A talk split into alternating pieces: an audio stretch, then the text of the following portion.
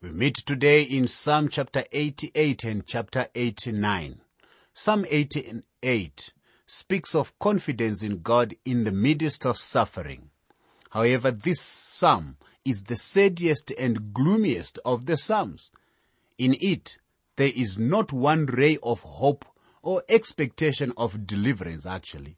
It is called a song, a psalm of the sons of Korah to the chief musician, set to Mahalath, Leanoth, a contemplation of Heman the Ezrahite. Now, Heman the Ezrahite is best identified as Heman of the tribe of Judah.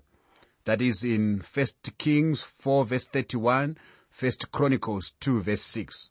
Rather than the Heman of the tribe of Levi, who was one of David's three chief musicians. So Psalm 87 was all glory. Now, this psalm is all gloom. It is a lamentation. It is a cry.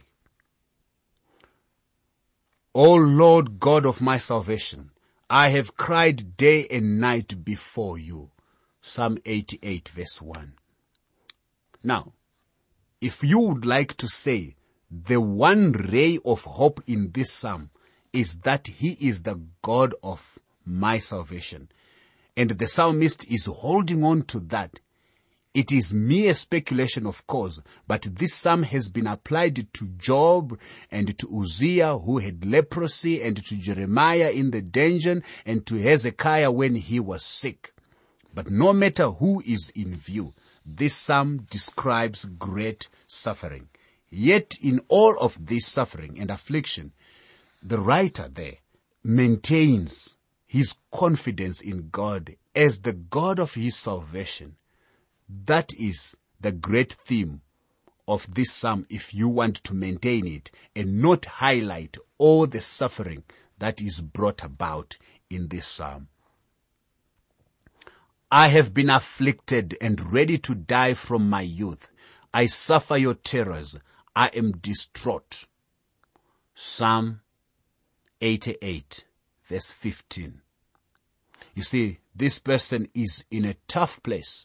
Wrath, death, and grave and darkness are all summed up together by the sufferer. Now here is Psalm chapter 8 to 8 verse 16 to verse 18. We read, Your fierce wrath has gone over me. Your terrors have cut me off. They have come around me all day long like water. They engulfed me together. Loved one and friend, you have put far from me, and my acquaintances into darkness. You see, unlike other psalms which begin with deep distress but end with the joy of deliverance, this psalm closes with the word darkness. Actually, Hengstenberg has this comment to put to this psalm. The psalm ends with an energetic expression of its main thought, the immediate vicinity of death the darkness is thickest at the end, just as it is in the morning, before the rising of the sun. You see, that is the picture that is painted here.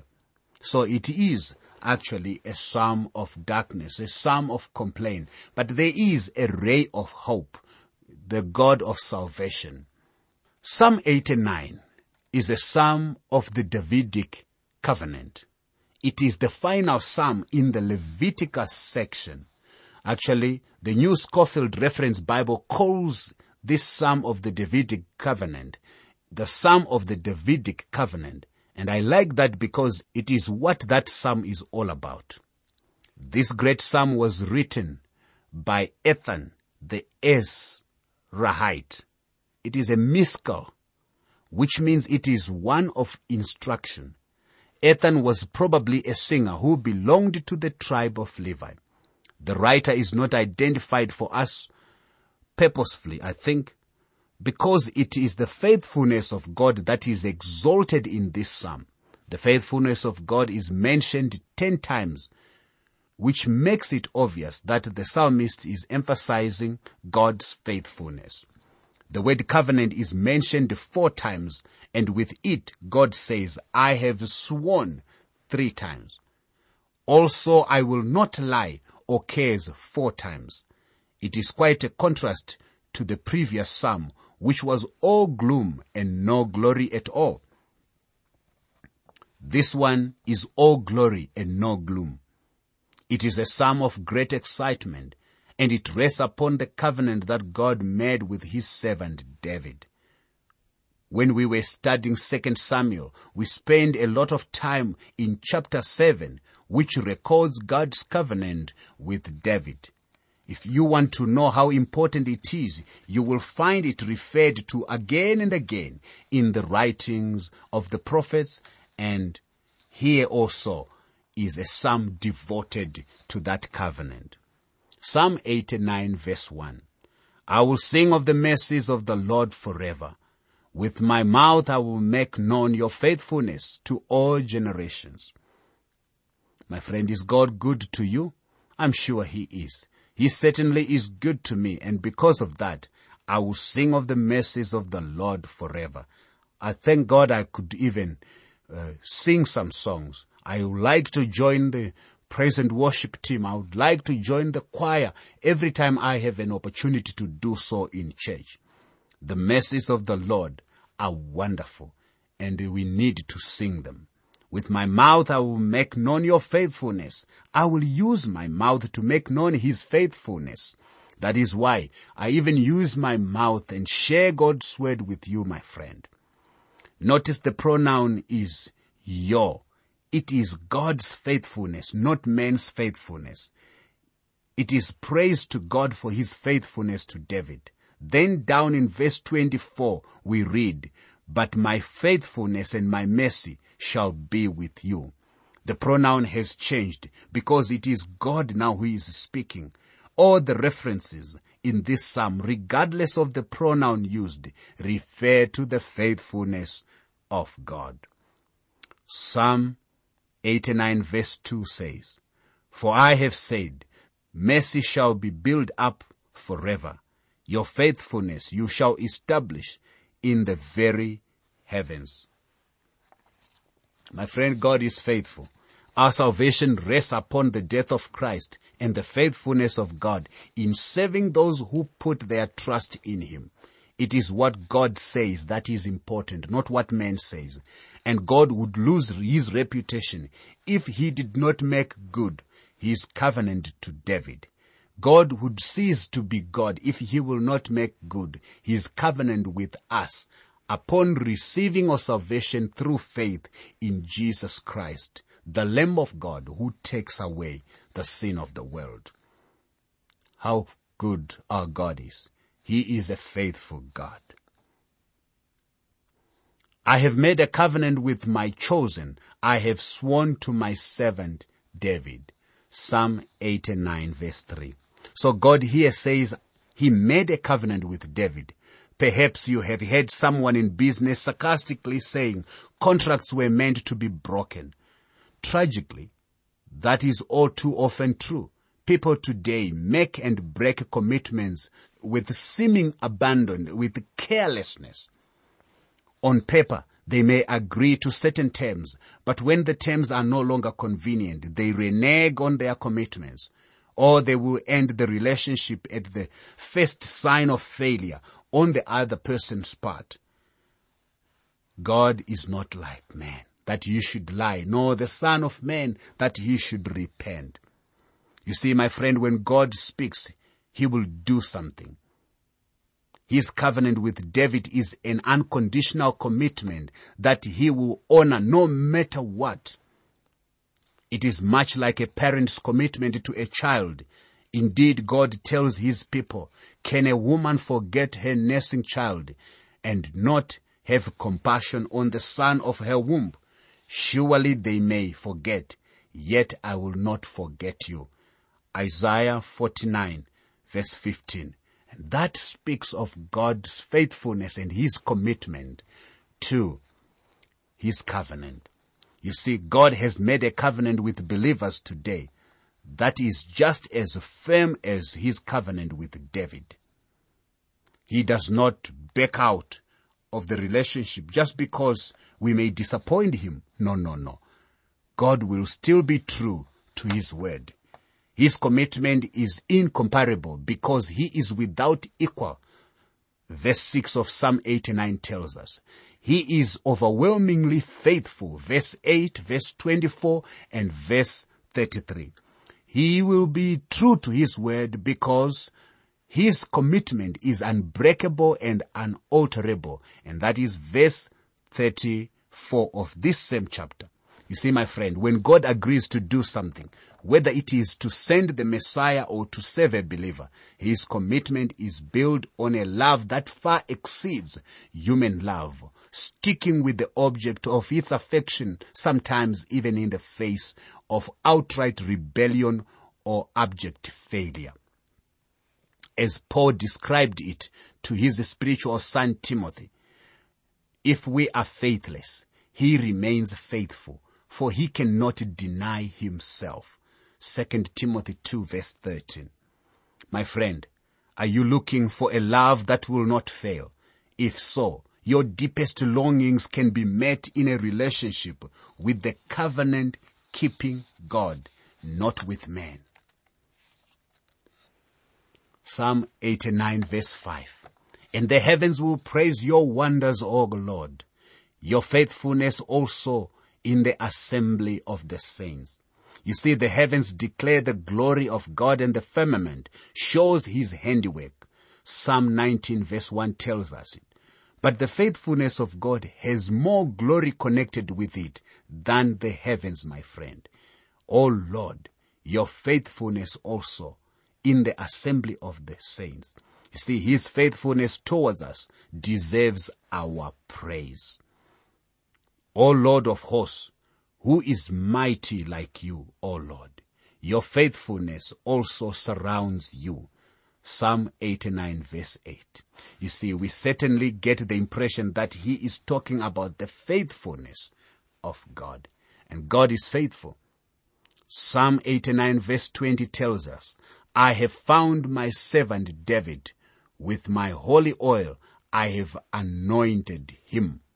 God says, I will make good what I promised David at that time I anointed him. That is amazing. God rests upon what he has promised David. But my faithfulness and my mercy shall be with him, and in my name his horn shall be exalted. Psalm 89 verse 24. You see, the horn here speaks of his strength and even his power, his rulership. Also I will make him my firstborn, the highest of the kings of the earth. Psalm 89 verse 27. God's covenant to David was that he would be sending one in his line the covenant centers on the Lord Jesus Christ. Of him, God says, also I will make him my firstborn higher than the kings of the earth. Look at this. Isn't it wonderful? When God sent the Lord Jesus Christ into the world, he came as the only begotten son. And by his incarnation yonder at Bethlehem, there at Bethlehem, he became the son of God. Thus he was revealed in his life of humiliation, God manifested in the flesh. And after he died a sacrificial death, for that is the reason that he came from heaven, he became in resurrection the firstborn, the first begotten from the dead. He is speaking of the resurrected Christ. When you read, also I will make him my firstborn, the resurrected Jesus Christ, the one who came back from the dead after he had died on the cross.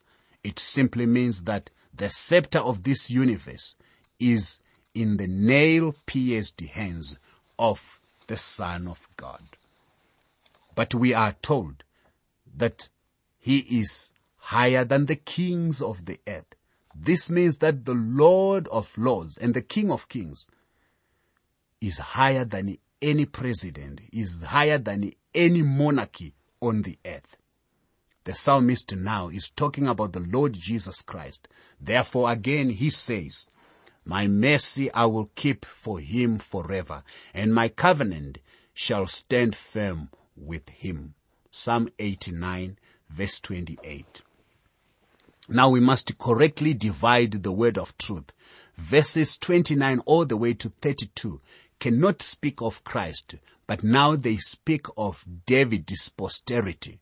Suppose that David's children forsake God. What will God do? Here is Psalm 89 verse 29 to verse 32. His seed also I will make to endure forever, and his throne as the days of heaven.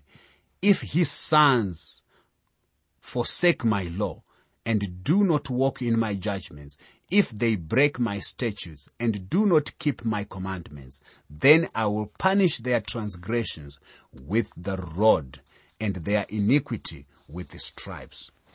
Now, does it sound as though God is through with his children if they are not faithful to him? It doesn't sound so. Apparently, he will chastise them. He will punish them. He will rebuke them. He will discipline them, but still bringing them back listen to the next statement when you read in Psalm 89 verse 33. Nevertheless, my loving kindness I will not utterly take from him, nor allow my faithfulness to fail. Oh, my friend, I may be faithless, but my God is faithful. I may fail him, but he will not fail me. What a wonderful assurance I have in following a God like this. Next, God takes an oath concerning the covenant that he made with David. Here is Psalm 89, verse 34 to verse 36. My covenant I will not break, nor alter the word that has gone out of my mouth. Once I have sworn by my holiness, I will not lie to David.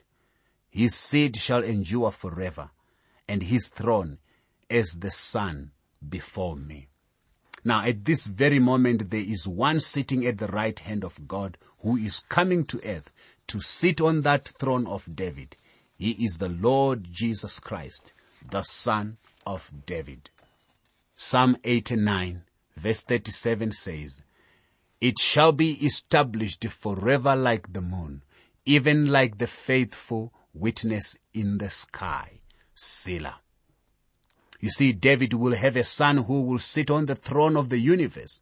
The fact is, as established as the moon is established in the heavens, and it looks like the moon is going to be there for a long time, well, God will make good his covenant with David. He will be faithful to keep that covenant. Lord, where are your former loving kindness? Which you swore to David in your truth. Psalm 89 verse 49. Now, in the light of these truths, the psalmist must ask, Lord, where are your former loving kindnesses which you swore to David in your truth? Well, this is his basic question. Where is the fulfillment of the promise of a perpetual kingdom?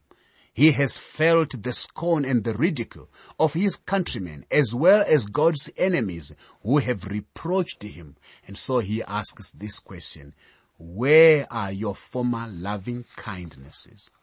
To these people who had gotten away from God at this time, it looked as if God had forgotten his covenant.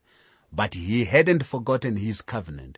God is faithful and he has the man to sit on the throne of David. And that man is Jesus Christ. He is coming again. He is coming back in power and in glory. As faithful as he was to the children of Israel, he will continue to be faithful to you and me. Once you have established that relationship with him, he says in his word, anyone who comes to me, in no way will I cast that person away to him who has received Jesus Christ, the power to become a child of God is given. God is faithful. He is faithful to forgive our sins when we have confessed them. He is faithful to make us the children of God when we come to Him in faith. For God has given us eternal life, but this life is in His Son Jesus Christ. The Word of God says, He who has the Son has the life. He who does not have the Son of God does not have life. And God's promise is He will give you eternal life if you have the Son. Do you have the Son of God? Keep on keeping on. God will watch over you for now and even for the time to come. You can have copies of the notes and outlines used for these Living Word for Africa programs so you can follow them as you listen. For your copies, please write to the Living Word for Africa, PO Box 4232, Kempton Park 1620, South Africa. Please say which book of the Bible you want them for and be sure to include your name and contact information. Let me give you that address again. It's the Living Word for Africa, PO Box 4232, Kempton Park 1620, South Africa.